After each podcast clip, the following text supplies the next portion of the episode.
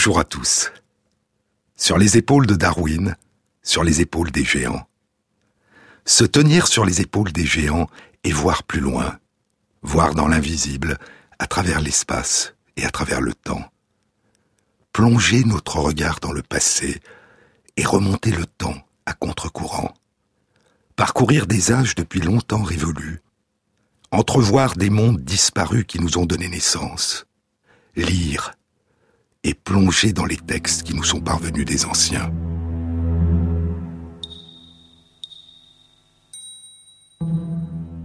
Le Phédon est l'un des dialogues de Platon, un dialogue qui raconte la mort de Socrate, les dernières heures de Socrate, ses dernières paroles, ses réflexions sur la mort et sur les relations entre le corps et l'âme, une forme de testament de Socrate. Au début du Phédon, Échécrate interroge Phédon sur les derniers instants de Socrate. « Toi-même, Phédon, étais-tu présent auprès de Socrate le jour où dans sa prison il a bu le poison ? Ou as-tu pu apprendre de quelqu'un d'autre ce qui s'est passé ? » ?»« J'y étais, Échécrate, » répond Phédon. Alors Échécrate lui demande pour quelle raison Socrate est resté si longtemps en prison entre l'annonce du verdict de sa condamnation à boire le poison et l'exécution de la condamnation. Qu'est-ce qu'il y avait, Phédon ? Le sort s'en est mêlé, répond Phédon, et il lui raconte une étrange histoire. Le sort a voulu en effet que la veille du jugement, la poupe du navire que les Athéniens envoient à Délos ait été couronnée. Mais de quel navire parles-tu ? Il s'agit du navire sur lequel, à ce que racontent les Athéniens, Thésée avait transporté autrefois les fameux deux fois sept garçons et filles qu'il conduisait en Crète. C'est le navire qui emportait chaque année vers la Crète les jeunes gens qui devaient être livrés au Minotaure. Thésée les sauva et se sauva lui-même, poursuit Phédon. Or, selon la légende, les Athéniens avaient fait au dieu Apollon le vœu suivant. Si cette fois-là les jeunes gens étaient sauvés, on enverrait tous les ans un pèlerinage à Délos, ce pèlerinage que chaque année depuis lors, et encore maintenant, dit Phédon, les Athéniens n'ont jamais cessé d'envoyer vers le dieu. Dès que ce pèlerinage commence, c'est une loi que, tout le temps qu'il dure, la cité restera pure, et donc aucun condamné ne sera exécuté au nom du peuple jusqu'à ce que le navire arrive à Délos et en revienne.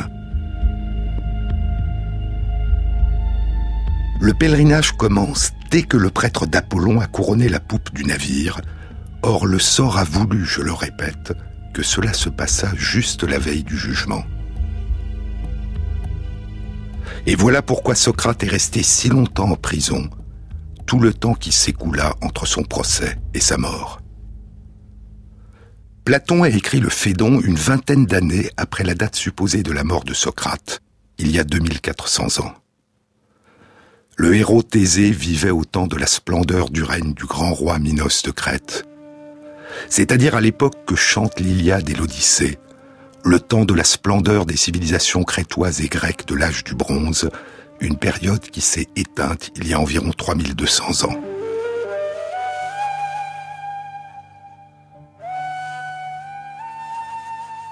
Ce que suggère ce texte de Platon, c'est donc que les Athéniens ont conservé le navire de Thésée et l'ont fait naviguer durant plus de huit cents ans.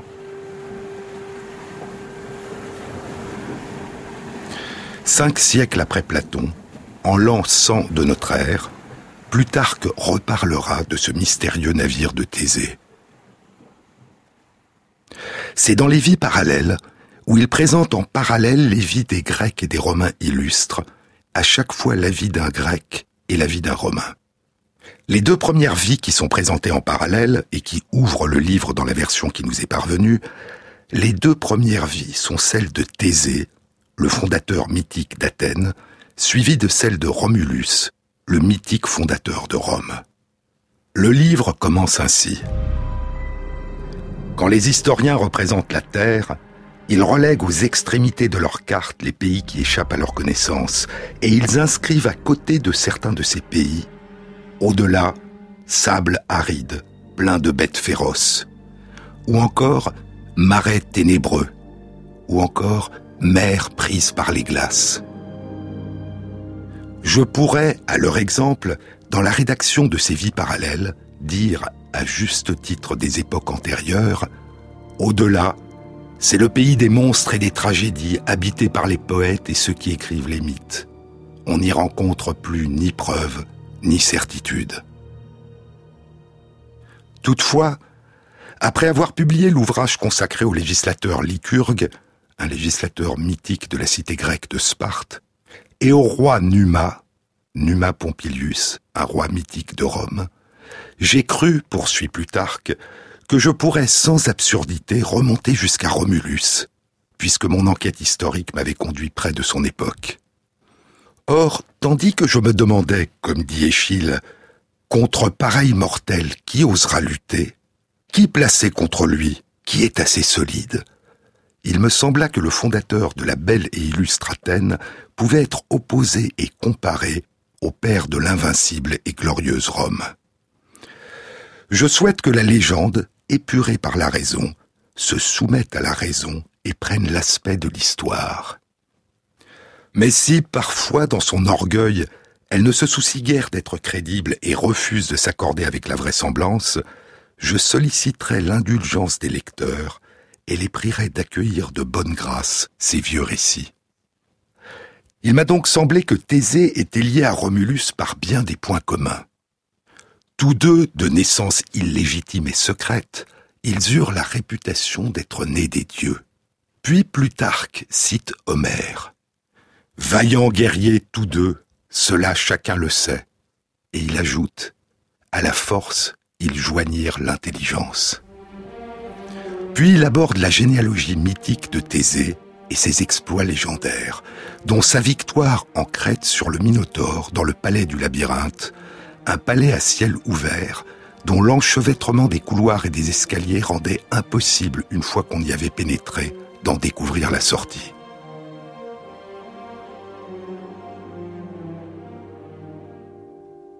Pour venger la mort de l'un de ses enfants qui avait été tué à Athènes, le roi de Crète, Minos, avait conquis la ville d'Athènes, et il avait imposé à ses habitants un terrible tribut.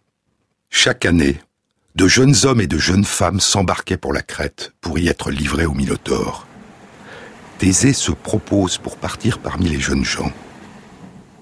Lorsqu'il débarque en Crète, Ariane, la fille du roi Minos, tombe amoureuse de lui. Et sur les conseils de Dédale, qui a construit le labyrinthe, Ariane donne à son amant le moyen de ressortir du labyrinthe une bobine de fil. Et Thésée ramène avec lui sur son navire les jeunes qui devaient être livrés au Minotaure. Auparavant, lorsque le navire partait tous les ans pour la Crète avec son tribut de jeunes hommes et de jeunes femmes pour être livrés au Minotaure, dit Plutarque, il n'y avait aucun espoir de salut, et le vaisseau partait donc avec une voile noire en signe de malheur. Mais cette fois, comme Thésée rassurait son père et se faisait fort de terrasser le Minotaure, son père, le roi Égée, donna au pilote une autre voile, blanche celle-ci, avec ordre de la hisser au retour si Thésée était sauvé. Dans le cas contraire, il devait naviguer avec la voile noire pour annoncer le désastre. Mais, au retour, Thésée et le pilote, dans leur joie, oublièrent tous deux de hisser la voile qui devait annoncer à Égée qu'ils étaient sauvés. Égée, désespéré, se précipita du haut du rocher et se tua. Plus loin, Plutarque dit « Le navire sur lequel Thésée s'était embarqué avec les jeunes gens et qui le ramena sain et sauf avait trente rames. Les Athéniens l'ont conservé jusqu'au temps de Démétrios de Phalère. » Démétrios de Phalère gouverna Athènes durant dix ans, il y a deux mille trois cents ans. Et ce que suggère donc la légende, c'est que les Athéniens ont conservé le navire de Thésée durant plus de neuf cents ans, probablement plus de mille ans. Mais comment ? Les Athéniens enlevaient les planches du navire quand elles étaient trop vieilles, dit Plutarque, et ils les remplaçaient par d'autres, plus solides, qu'ils fixaient à l'ensemble. Aussi, quand les philosophes débattent de la notion de croissance, ils voient dans ce navire un exemple controversé. Les uns soutiennent que le navire est toujours le même. Les autres disent qu'il n'est plus le même. Le navire de Thésée demeurera pour les philosophes un exemple, une métaphore pour penser les notions de même et de différent, d'identité et d'altérité. Au milieu du dix-septième siècle, le philosophe anglais Thomas Hobbes évoquera cette métaphore dans son livre « De corpore », sur le corps. Et un demi-siècle plus tard, le philosophe et mathématicien allemand Leibniz y fera allusion dans ses nouveaux essais sur l'entendement humain. Dans le livre deux, au chapitre vingt-sept, intitulé « Ce que c'est qu'identité ou diversité ». Ainsi, dit Leibniz, il faut dire que les corps organisés ne demeurent les mêmes qu'en apparence. C'est à peu près comme un fleuve qui change toujours d'eau, ou comme le navire de Thésée que les Athéniens réparaient toujours. Beaucoup plus près de nous, il y a près de vingt ans, le biologiste Antoine Danchin utilisera la métaphore du navire de Thésée pour explorer les mystères du vivant. Il confondra, et se demandera beaucoup plus tard la raison de cette confusion, il confondra le navire de Thésée avec une barque dont aurait parlé un oracle de la Pythie du temple de Delphes et dont il n'y a aucune trace. Il intitulera son livre « La barque de Delphes, ce que révèlent les textes des génomes ». Parmi les questions posées par l'oracle, écrit Danchin, il y avait une question fondamentale, énigmatique, comme le sont les questions des oracles. Si par exemple on considère une barque faite de planches ajustées, on peut se demander ce qui fait que la barque est barque. Cette question n'est pas un pur jeu de l'esprit, comme on le voit concrètement dans le fait qu'au fur et à mesure que le temps passe, certaines planches commencent à pourrir, ce qui force à les changer. Si bien qu'arrive un temps où il ne reste plus une seule planche originelle. La nature matérielle de la barque n'est plus la même. Est-ce donc bien la même barque ? Un propriétaire l'assurerait, et pourtant aucun élément matériel de ce qu'il a originellement acquis n'est plus présent. Mais c'est l'organisation des planches les unes par rapport aux autres qui fait que la barque est barque. Les organismes vivants se comportent comme cette barque, poursuit Danchin. Cela se voit de nombreuses manières, mais particulièrement en ce que les objets qui composent les organismes sont renouvelés au cours du temps par le métabolisme. Et c'est en cela qu'on remarque que la biologie n'est pas tant une science des objets qu'une science des relations entre des objets. Ainsi, poursuit Danchin, la barque dont toutes les planches ont été changées est-elle la même barque ? C'est la question que la physiologie se pose à propos d'un être vivant au cours de sa vie. Est-il le même ? Est-il un autre ? Où se trouve donc son identité ? Et la réponse est peut-être que son identité réside dans la capacité même du vivant de se métamorphoser.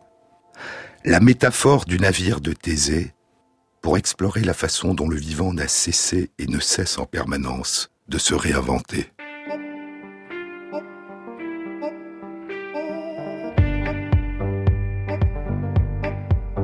Sur les épaules de Darwin, sur France Inter. Éternel été,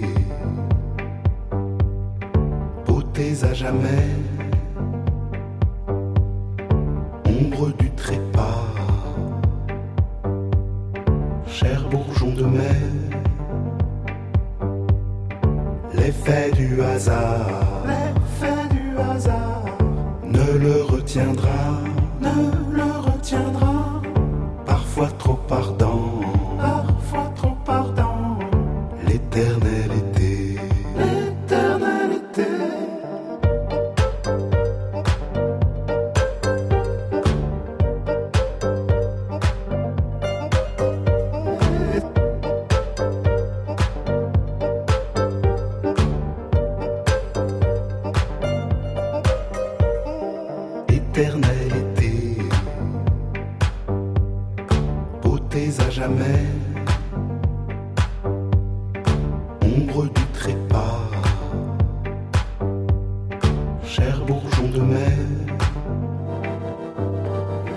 L'effet du hasard, l'effet du hasard, ne le retiendra.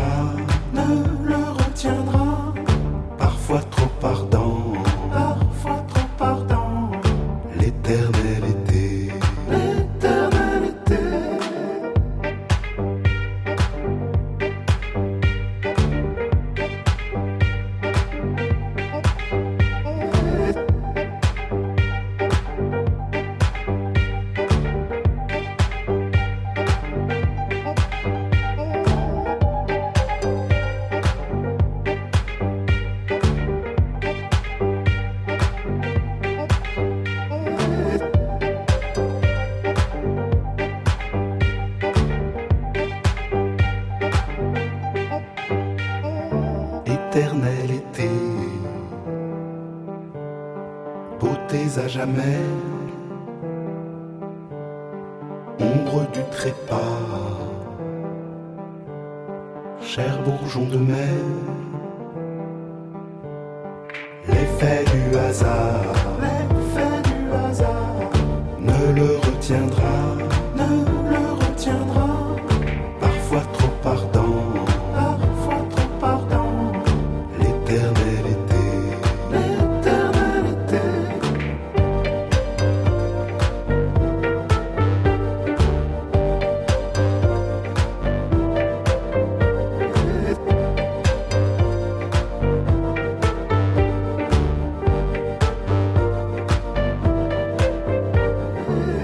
Jean-Claude Ameysen. Durant plus de deux millénaires, les philosophes et certains biologistes ont utilisé la métaphore du légendaire navire de Thésée pour interroger la notion de la pérennité et des métamorphoses du même, du soi, de l'identité. Mais il y a une autre question, apparemment beaucoup plus simple, que suggère la métaphore du navire de Thésée en ce qui concerne le vivant. Renouveler les composants du navire lui a permis, dit la légende, de naviguer pendant mille ans, ou plus encore. Et le navire a continué à naviguer chaque année, nous dit Platon, entre Athènes et Délos. Était-ce toujours le même navire, ou était-il devenu autre ? La réponse ne changeait rien à sa capacité de continuer à naviguer. Cette capacité était due au fait que ses composants, les planches, à mesure qu'elles devenaient anciennes et qu'elles avaient vieilli, étaient remplacées par des planches nouvelles. Les composants universels du vivant sont les cellules. La véritable généalogie qui sous-tend la continuité du vivant est une généalogie cellulaire. Et chacun d'entre nous est lui-même une généalogie de cellules, une succession de générations, un microcosme, écrivait Charles Darwin, un petit univers constitué d'une multitude d'organismes qui se reproduisent, incroyablement petits et aussi nombreux que les étoiles dans le ciel. Je vous avais dit dans de précédentes émissions que, parmi les extraordinaires aventures scientifiques qui ont permis chez nos cousines les souris de repousser les frontières naturelles du vieillissement et d'augmenter la durée de la vie, il y avait certaines aventures très récentes qui avaient révélé qu'il était possible non seulement de retarder le vieillissement, mais de rajeunir, de permettre à une souris déjà vieille de retrouver, en partie au moins, certaines des caractéristiques et des capacités perdues de sa jeunesse. Et l'une de ces aventures récentes est née d'une démarche réductionniste, l'exploration du vieillissement des cellules qui construisent et composent le corps. Car les cellules vieillissent aussi. On appelle une cellule qui vieillit une cellule sénescente. Mais qu'est-ce qu'une cellule sénescente ? Pour comprendre, il faut remonter le temps. Et s'il faut trouver un début à cette extraordinaire aventure, on peut choisir l'année dix-neuf cent soixante et un.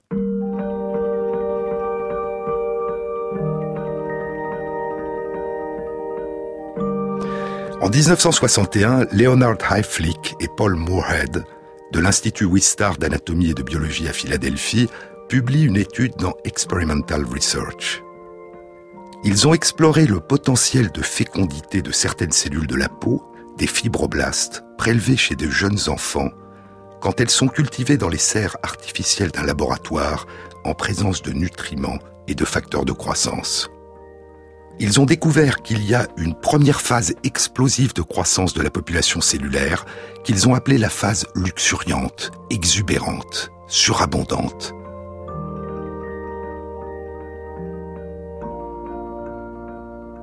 Puis la population ralentit sa croissance. La fécondité des descendants diminue. Il y a de moins en moins de descendants. Et au bout de quarante à soixante générations de ces cellules, il n'y a plus de naissance. Elles sont devenues stériles.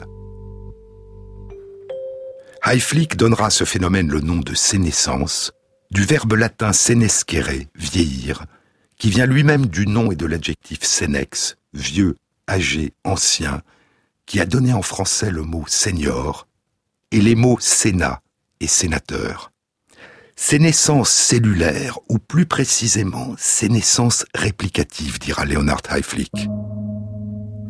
Les fibroblastes devenus sénescents ne se répliquent plus, ne se divisent plus, n'engendrent plus de descendants. Et on donnera à cette ultime limite de la fécondité cellulaire le nom de limite de Hayflick. Partout où quelque chose vit, dit Henri Bergson dans L'évolution créatrice, partout où quelque chose vit, il y a, ouvert quelque part, un registre où le temps s'inscrit. Mais la durée maximale de fécondité des descendants des fibroblastes ne se mesure pas en unité de temps, elle se mesure en nombre de générations, en nombre d'engendrements. Dans l'environnement artificiel d'un laboratoire, la durée qui sépare deux générations de fibroblastes est d'environ deux jours. Dans notre corps, cette durée est beaucoup plus grande et le rythme des générations beaucoup plus intermittent. Et ainsi, le temps qui s'écoule durant les quarante à soixante générations de fibroblastes d'un jeune enfant peut être contracté en quelques semaines dans les fioles d'un laboratoire ou se dilater à l'intérieur du corps au long de plusieurs dizaines d'années, jusqu'à plus d'un siècle. Mais qu'est-ce qui détermine ce nombre limité d'engendrements ? En dix-neuf cent soixante et onze, le biologiste russe Alexei Olovnikov publie une hypothèse dans les comptes rendus de l'Académie des sciences de l'U R S S. Elle est écrite en russe et personne ou presque personne ne la lira en dehors de l'U R S S. Deux ans plus tard, en dix-neuf cent soixante-treize, son hypothèse est publiée en anglais. Un article de dix pages dans le Journal of Theoretical Biology, le journal de biologie théorique. L'article a un titre obscur, une théorie de la marginotomie, et son hypothèse demeurera méconnue de la quasi-totalité des chercheurs. Pourtant, c'est une hypothèse remarquable, exposée avec une extraordinaire clarté. Mais pour comprendre de quoi il s'agit, il faut encore remonter le temps.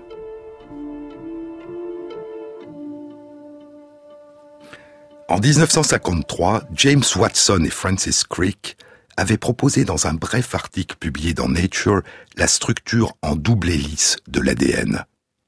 Et en conclusion de l'article, ils mentionnaient brièvement que cette structure expliquait la façon dont une cellule copie et dédouble son A D N au moment où elle se prépare à se diviser, à donner naissance à une nouvelle cellule. Les deux brins de la double hélice se séparent, s'écartent, et une enzyme va copier chacun des brins en un brin complémentaire, fabriquant ainsi les deux brins d'une nouvelle double hélice. Et la nouvelle double hélice, le plus souvent identique à la précédente, à de petits changements aléatoires inévitables près, sera transmise à la nouvelle cellule. Cinq ans plus tard, en dix-neuf cent cinquante-huit, Arthur Kornberg et ses collègues découvriront cette enzyme qui réalise la copie de l'A D N, qui sera nommée A D N polymérase. Mais Alexei Olovnikov réalise qu'il y a un problème important. L'A D N polymérase, telle qu'elle fonctionne, peut recopier l'ensemble de l'A D N à l'exception de l'une de ses extrémités. Et s'il a raison, à chaque fois qu'une cellule donne naissance à une nouvelle cellule, une partie de l'extrémité de l'A D N ne sera pas recopiée. Et ainsi, au fur et à mesure des générations, l'extrémité de l'A D N héritée par les cellules filles sera de plus en plus courte. Notre A D N est divisé en quarante-six chromosomes, quarante-six portions de notre A D N enveloppées et protégées chacune par des protéines. Et à chaque génération de cellules filles, pense Olovnikov, ce sont les extrémités de chacun de ces chromosomes qui vont raccourcir.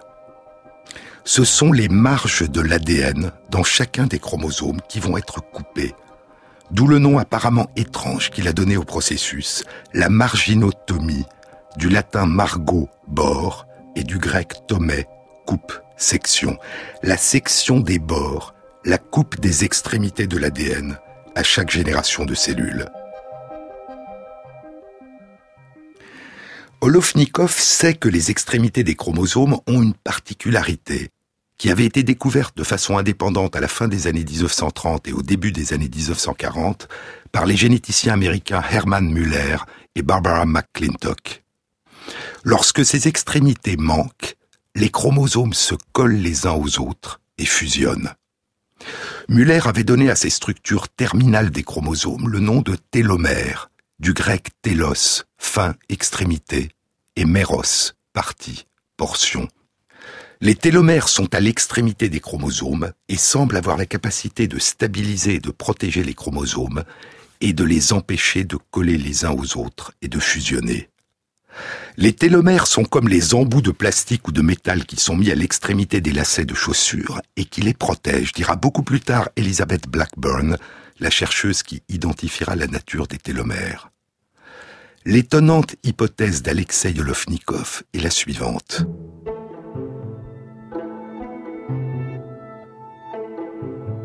À chaque fois qu'une cellule naît d'une autre cellule, l'extrémité de ses chromosomes est raccourcie et après un certain nombre de générations, les chromosomes vont perdre leur stabilité.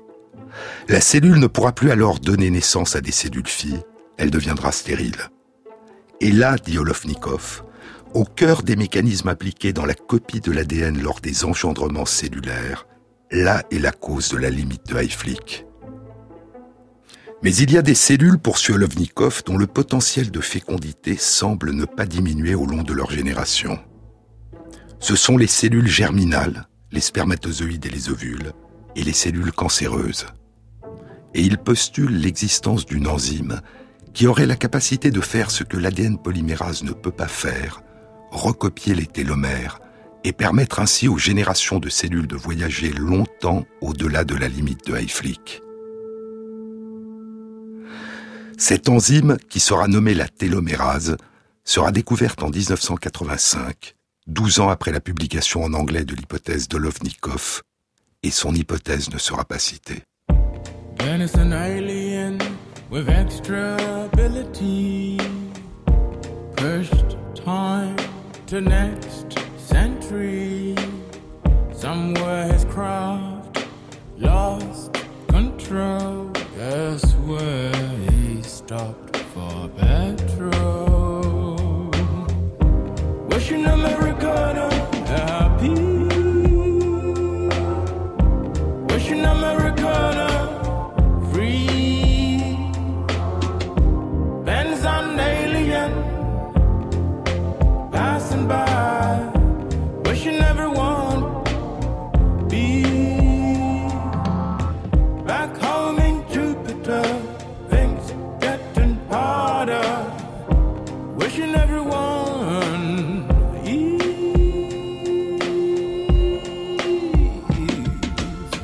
When I made a joke about shooting stars and spoke like a true bard, said don't play with songs, music is not mocked as fear's toy, tear joys. Wishing Americana happy. Wishing Americana free. Benz on alien passing by. Wishing everyone be back home in Jupiter. Things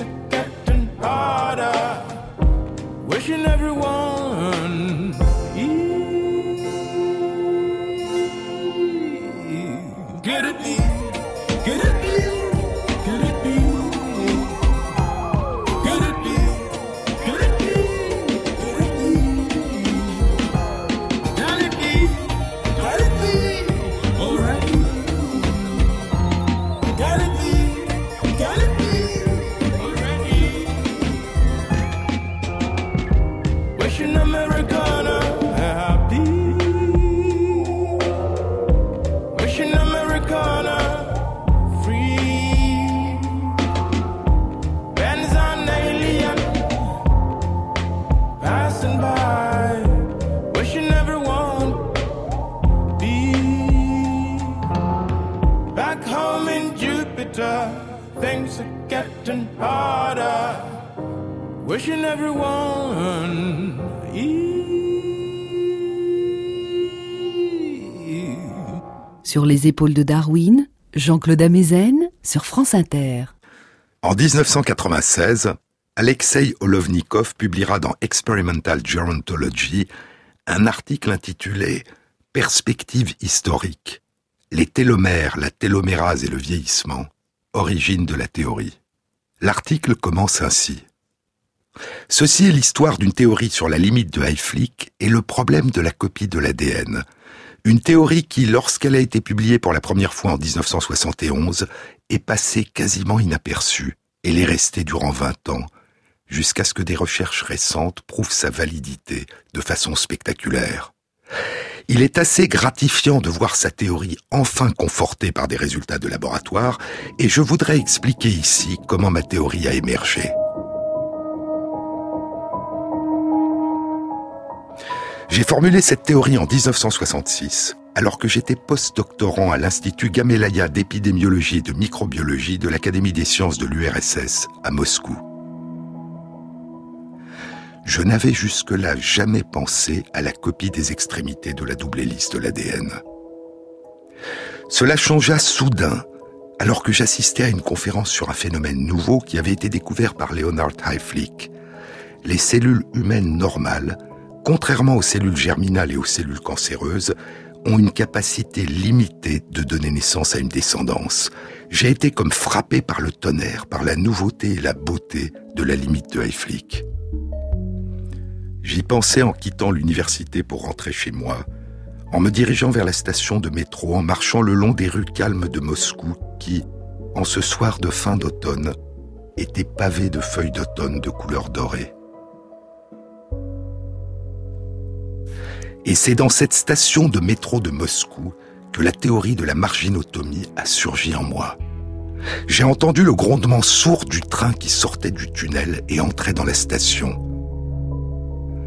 J'imaginais que le train qui avançait le long du tunnel était l'A D N polymérase et que le tunnel était l'A D N. Et ainsi, c'est sous la forme d'un métro entrant dans une station qu'Alexei Olovnikov a compris le problème de la copie des chromosomes au niveau de leurs extrémités.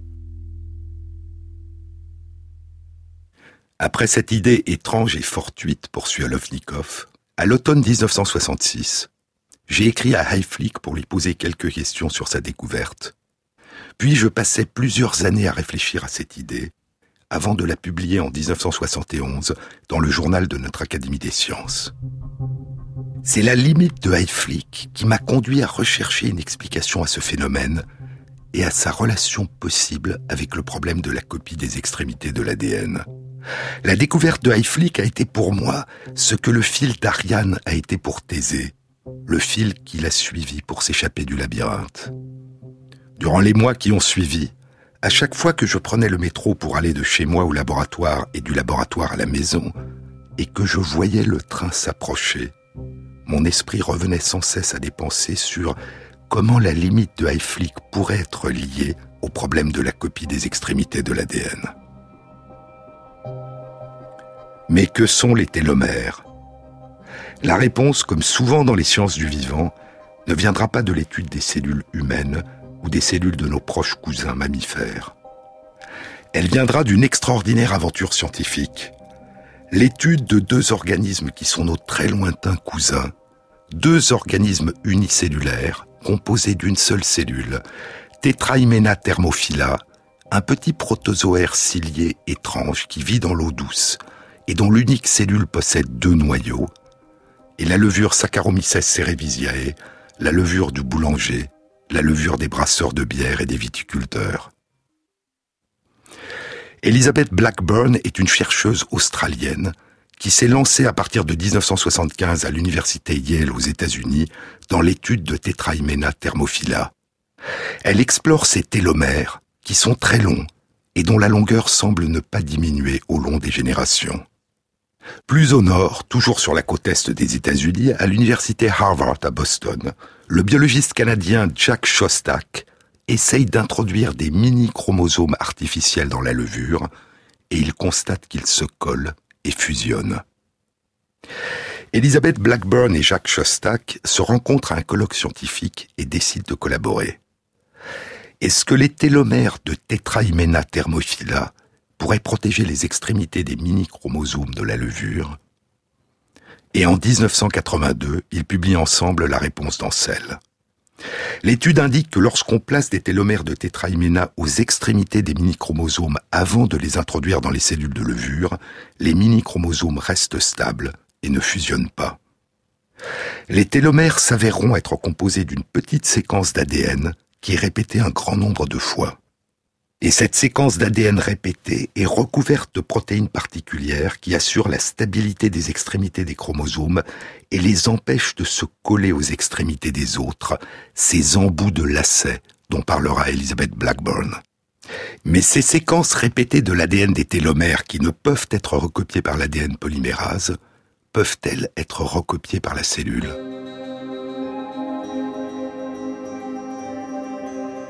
Le mystère va être résolu dans une étude publiée en dix-neuf cent quatre-vingt-cinq dans Cell par Elizabeth Blackburn et Carol Greider, qui est alors étudiante en thèse dans son laboratoire à l'université Berkeley, en Californie. Les télomères sont synthétisés, recopiés, par une enzyme très particulière, une enzyme ancestrale partagée par les rétrovirus et peut-être héritée d'un rétrovirus, une transcriptase inverse. Et Blackburn et Greider lui donnent le nom de télomérase. Puis, dans deux études, publiées en dix-neuf cent quatre-vingt-neuf dans Cell et en dix-neuf cent quatre-vingt-dix dans Nature, Blackburn, Szostak et leurs collègues vont montrer dans Tetrahymena et dans la levure que le raccourcissement des télomères conduit à un arrêt de la capacité des cellules à engendrer une descendance, à une sénescence des cellules. Et Szostak conclura en dix-neuf cent quatre-vingt-neuf son étude par ces mots. Une diminution de la longueur des télomères à chaque division cellulaire pourrait jouer un rôle dans la détermination du nombre maximal de divisions cellulaires dans chacune des familles de cellules. En d'autres termes, la diminution de la longueur des télomères pourrait déterminer la limite de Hayflick, le nombre maximal de générations à laquelle une cellule peut donner naissance en fonction de la famille de cellules à laquelle elle appartient, la famille des fibroblastes, ou des cellules du foie, ou des cellules musculaires, et cetera. Et ainsi, dix-huit ans après sa publication en russe et seize ans après sa publication en anglais, il s'avérait que l'hypothèse de Olovnikov correspondait à la réalité. En deux mille neuf, le prix Nobel de physiologie ou de médecine sera décerné à Elizabeth Blackburn, Carol Greider et Jack Szostak. Et la contribution de Olovnikov sera seulement mentionnée dans le texte de l'Académie royale de Suède qui présente ses découvertes et l'histoire qui y a conduit. Comme Olovnikov l'avait proposé, c'est en fabriquant la télomérase que les cellules germinales et que la plupart des cellules cancéreuses empêchent la diminution de longueur de leurs télomères de génération en génération cellulaire. Et c'est aussi le cas pour les cellules souches qui donnent naissance durant toute notre existence aux cellules de notre peau, de nos intestins et aux cellules qui circulent dans notre sang. Et c'est le cas encore d'autres cellules souches qui résident dans d'autres organes de notre corps. En ce qui concerne les cancers, dans l'immense majorité des cas, dans quatre-vingts à quatre-vingt-dix pour cent des cancers, c'est en fabriquant la télomérase que les cellules cancéreuses maintiennent la longueur de leur télomère. Et dans une minorité des cancers, les cellules cancéreuses utilisent un autre mécanisme d'allongement des télomères qui a été découvert l'an dernier, en deux mille seize.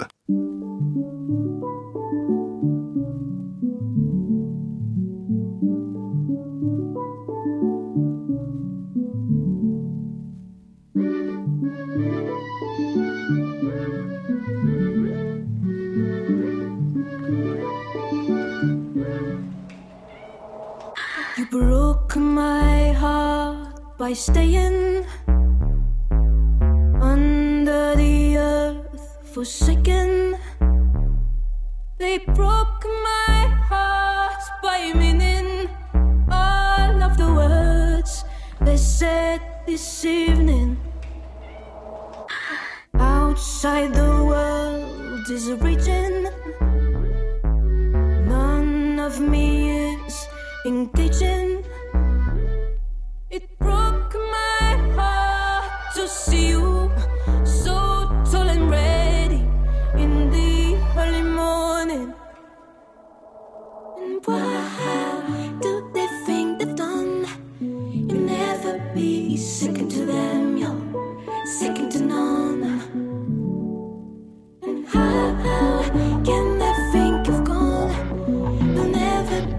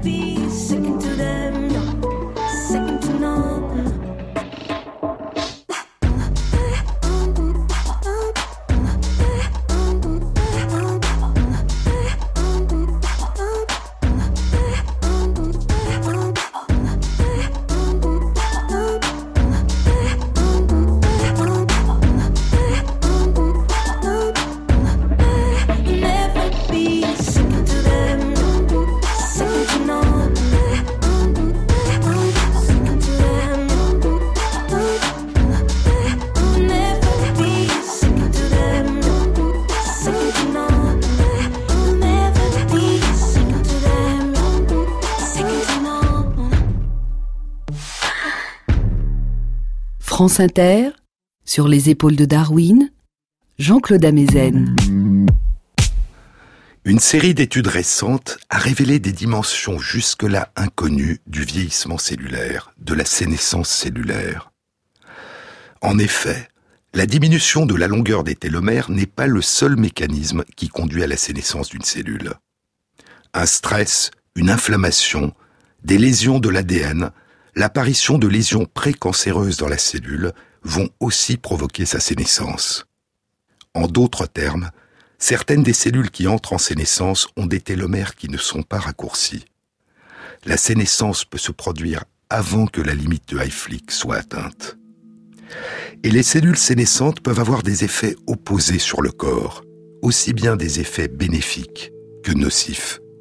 Elles ont deux visages, comme Janus, le dieu romain des portes, ou deux personnalités, comme le docteur Jekyll et mister Hyde. Parmi leurs effets bénéfiques pour la santé, les cellules sénescentes ont un effet préventif sur le développement d'un cancer. En effet, la survenue de modifications précancéreuses rend le plus souvent la cellule sénescente, l'empêchant ainsi de donner naissance à des descendants. Mais la sénescence des cellules ne se traduit pas uniquement par une perte de leur capacité à engendrer une descendance. Les cellules sénescentes se transforment, se modifient, et libère des substances, des molécules pro-inflammatoires qui induisent une inflammation. Ce phénomène a des effets bénéfiques dès le début de la vie, en cas de survenue d'une lésion du corps. À ce moment, des cellules affluent vers la lésion et, devenant sénescentes, libèrent ces molécules pro-inflammatoires qui favorisent la réparation et la cicatrisation. Mais l'accumulation de cellules sénescentes à mesure que le corps prend de l'âge peut avoir des effets nocifs. Parce que la libération persistante de molécules pro-inflammatoires peut provoquer la désorganisation de la structure des tissus et des organes dans lesquels résident les cellules vieillissantes. Et le phénomène de sénescence peut lui-même être contagieux. Certaines des molécules libérées par les cellules sénescentes ont en effet la capacité de déclencher le vieillissement de cellules voisines. Il semble que les cellules sénescentes sont habituellement reconnues par les cellules du système immunitaire, le système de défense du corps, qui les élimine. Mais à mesure que la sénescence altère le fonctionnement du système immunitaire, sa capacité d'élimination pourrait s'épuiser, provoquant ainsi l'accumulation de cellules vieillissantes. Mais y a-t-il une relation entre la sénescence des cellules et le vieillissement du corps qu'elles composent ? En deux mille seize, une étude publiée dans Nature apportait pour la première fois une réponse. Elle avait été réalisée par Darren Baker et Jan van Dersen du Collège de médecine de la Mayo Clinic et leurs collègues. Les chercheurs avaient créé des lignées de souris transgéniques en introduisant artificiellement dans des cellules œufs de souris un gène qui rend les cellules sénescentes sensibles à une substance chimique particulière. En présence de cette substance chimique, les cellules sénescentes déclenchent leur autodestruction. Et ainsi, à chaque fois que les chercheurs administraient cette substance chimique aux souris, une grande partie de leurs cellules sénescentes s'autodétruisaient. Les chercheurs ont décidé de traiter des souris qui étaient âgées d'un an, environ la moitié de la durée de vie habituelle des souris. Et ils les ont traitées deux fois par semaine avec cette substance chimique durant le restant de leur vie. Ce traitement a permis aux souris de vivre plus longtemps jeunes, avec une activité et une mobilité accrues. Ce traitement a retardé l'apparition de nombreux symptômes du vieillissement, notamment au niveau du cœur, des reins et du développement d'une cataracte. Il a diminué et retardé la survenue des cancers et allongé la durée de vie. Et ainsi, l'étude révélait pour la première fois que l'accumulation de cellules sénescentes dans le corps joue un rôle important dans le vieillissement et dans le développement des maladies liées au vieillissement, tout du moins chez la souris. Mais il s'agissait de souris transgéniques, chez qui un gène supplémentaire avait été artificiellement introduit. Était-il possible aussi de détruire les cellules sénescentes chez une souris normale ? Une réponse a été apportée il y a six mois, en mars deux mille dix-sept, dans une étude publiée dans Cell. Elle était animée par Peter de Keizer, de l'université Erasmus de Rotterdam aux Pays-Bas et de l'Institut Bock de recherche sur le vieillissement en Californie, et elle impliquait vingt chercheurs. Des travaux antérieurs avaient indiqué qu'un raccourcissement des télomères ou un stress ou encore des modifications précancéreuses pouvaient déclencher soit un vieillissement, une sénescence de la cellule, soit un phénomène plus radical encore, un processus physiologique d'autodestruction de la cellule, appelé mort cellulaire programmée, ou suicide cellulaire, ou encore apoptose. Et Peter de Keizer et ses collègues découvrent que les cellules sénescentes sont des cellules dans lesquelles sont activés à la fois des mécanismes qui déclenchent le suicide de la cellule et des mécanismes qui répriment, qui empêchent le déclenchement de ce suicide. C'est comme une voiture qui aurait embrayé, dont le moteur tourne. Le pied est à fond sur l'accélérateur, mais le frein à main a été tiré. La voiture est au bord d'un précipice. Il suffirait de relâcher le frein et la voiture s'élancerait. Et la cellule s'autodétruirait. Les chercheurs ont découvert que la cellule sénescente est une cellule prête à s'autodétruire, mais que dans cette cellule, une protéine particulière appelée F O X O quatre est en permanence en train de réprimer le déclenchement du suicide de la cellule, en retenant prisonnière dans le noyau une autre protéine prête à déclencher le suicide, la protéine P cinquante-trois. Une fois qu'ils ont découvert ce phénomène, les chercheurs ont fabriqué une petite molécule qui est capable, lorsqu'elle entre dans la cellule, de relâcher le frein, c'est-à-dire d'empêcher F O X O quatre de retenir P cinquante-trois prisonnière. P cinquante-trois sort alors du noyau, et la cellule sénescente s'autodétruit. Et la petite molécule, le traitement, n'a pas d'effet détectable sur les cellules qui ne sont pas sénescentes. Alors, les chercheurs ont administré ce traitement à des souris normales, âgées de deux ans, c'est-à-dire très âgées, qui manifestent de nombreux symptômes du vieillissement, dont la perte des poils, des lésions importantes au niveau des reins et une diminution importante de leurs activités. Et un mois de traitement a eu un effet de rajeunissement sur ces trois manifestations du vieillissement. Une repousse des poils qui leur redonne une fourrure jeune, une disparition des lésions de leurs reins et une augmentation significative de leur activité, en l'occurrence la course spontanée dans une roue. C'est la première étude qui indique qu'il est possible chez la souris, en éliminant les cellules sénescentes, non seulement de retarder la survenue du vieillissement, mais aussi de faire disparaître, en partie au moins, les effets délétères du vieillissement. De réparer des ans l'irréparable outrage, pour reprendre les mots d'Athalie dans la tragédie de Racine. Il est ainsi possible de permettre à une souris de rajeunir, en partie du moins. Et la limite de Hayflick prend une toute autre signification que celle qu'il lui avait attribuée il y a plus d'un demi-siècle. Il pensait que cette limite était la cause du vieillissement, parce qu'une fois que les composantes du corps étaient devenues stériles, une fois que les cellules étaient devenues sénescentes, le corps ne pouvait plus se renouveler et commençait à s'effondrer. Mais ce que suggèrent ces études récentes depuis un an est tout à fait différent.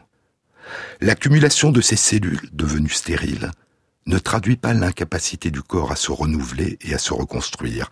C'est la présence des cellules sénescentes et leur activité qui empêche le corps de se renouveler et de se reconstruire, et il suffirait peut-être de les faire disparaître pour rajeunir, un temps au moins, en partie au moins, et poursuivre plus longtemps le voyage à travers le temps.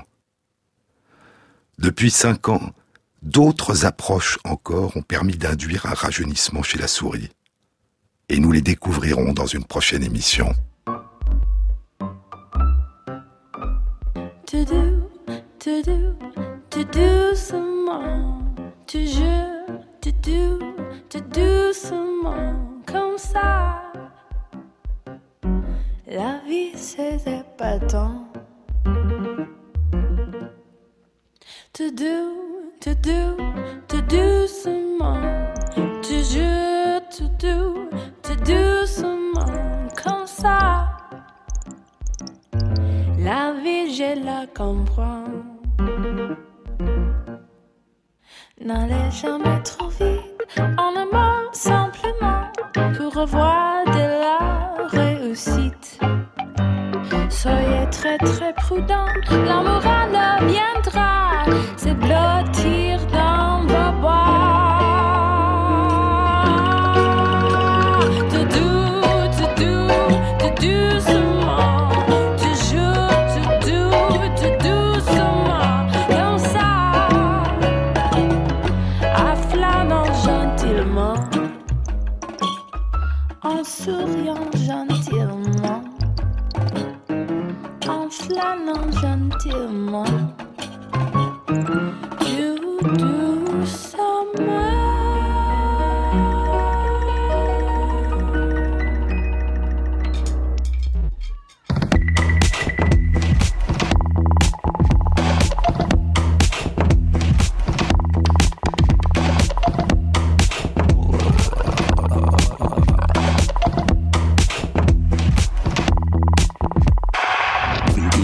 Cette émission a été réalisée par Christophe Imbert, avec à la prise de son Pierre-Yves de Rollin, au mixage Valentin Azanzilinski et Jean-Baptiste Audibert pour le choix des chansons.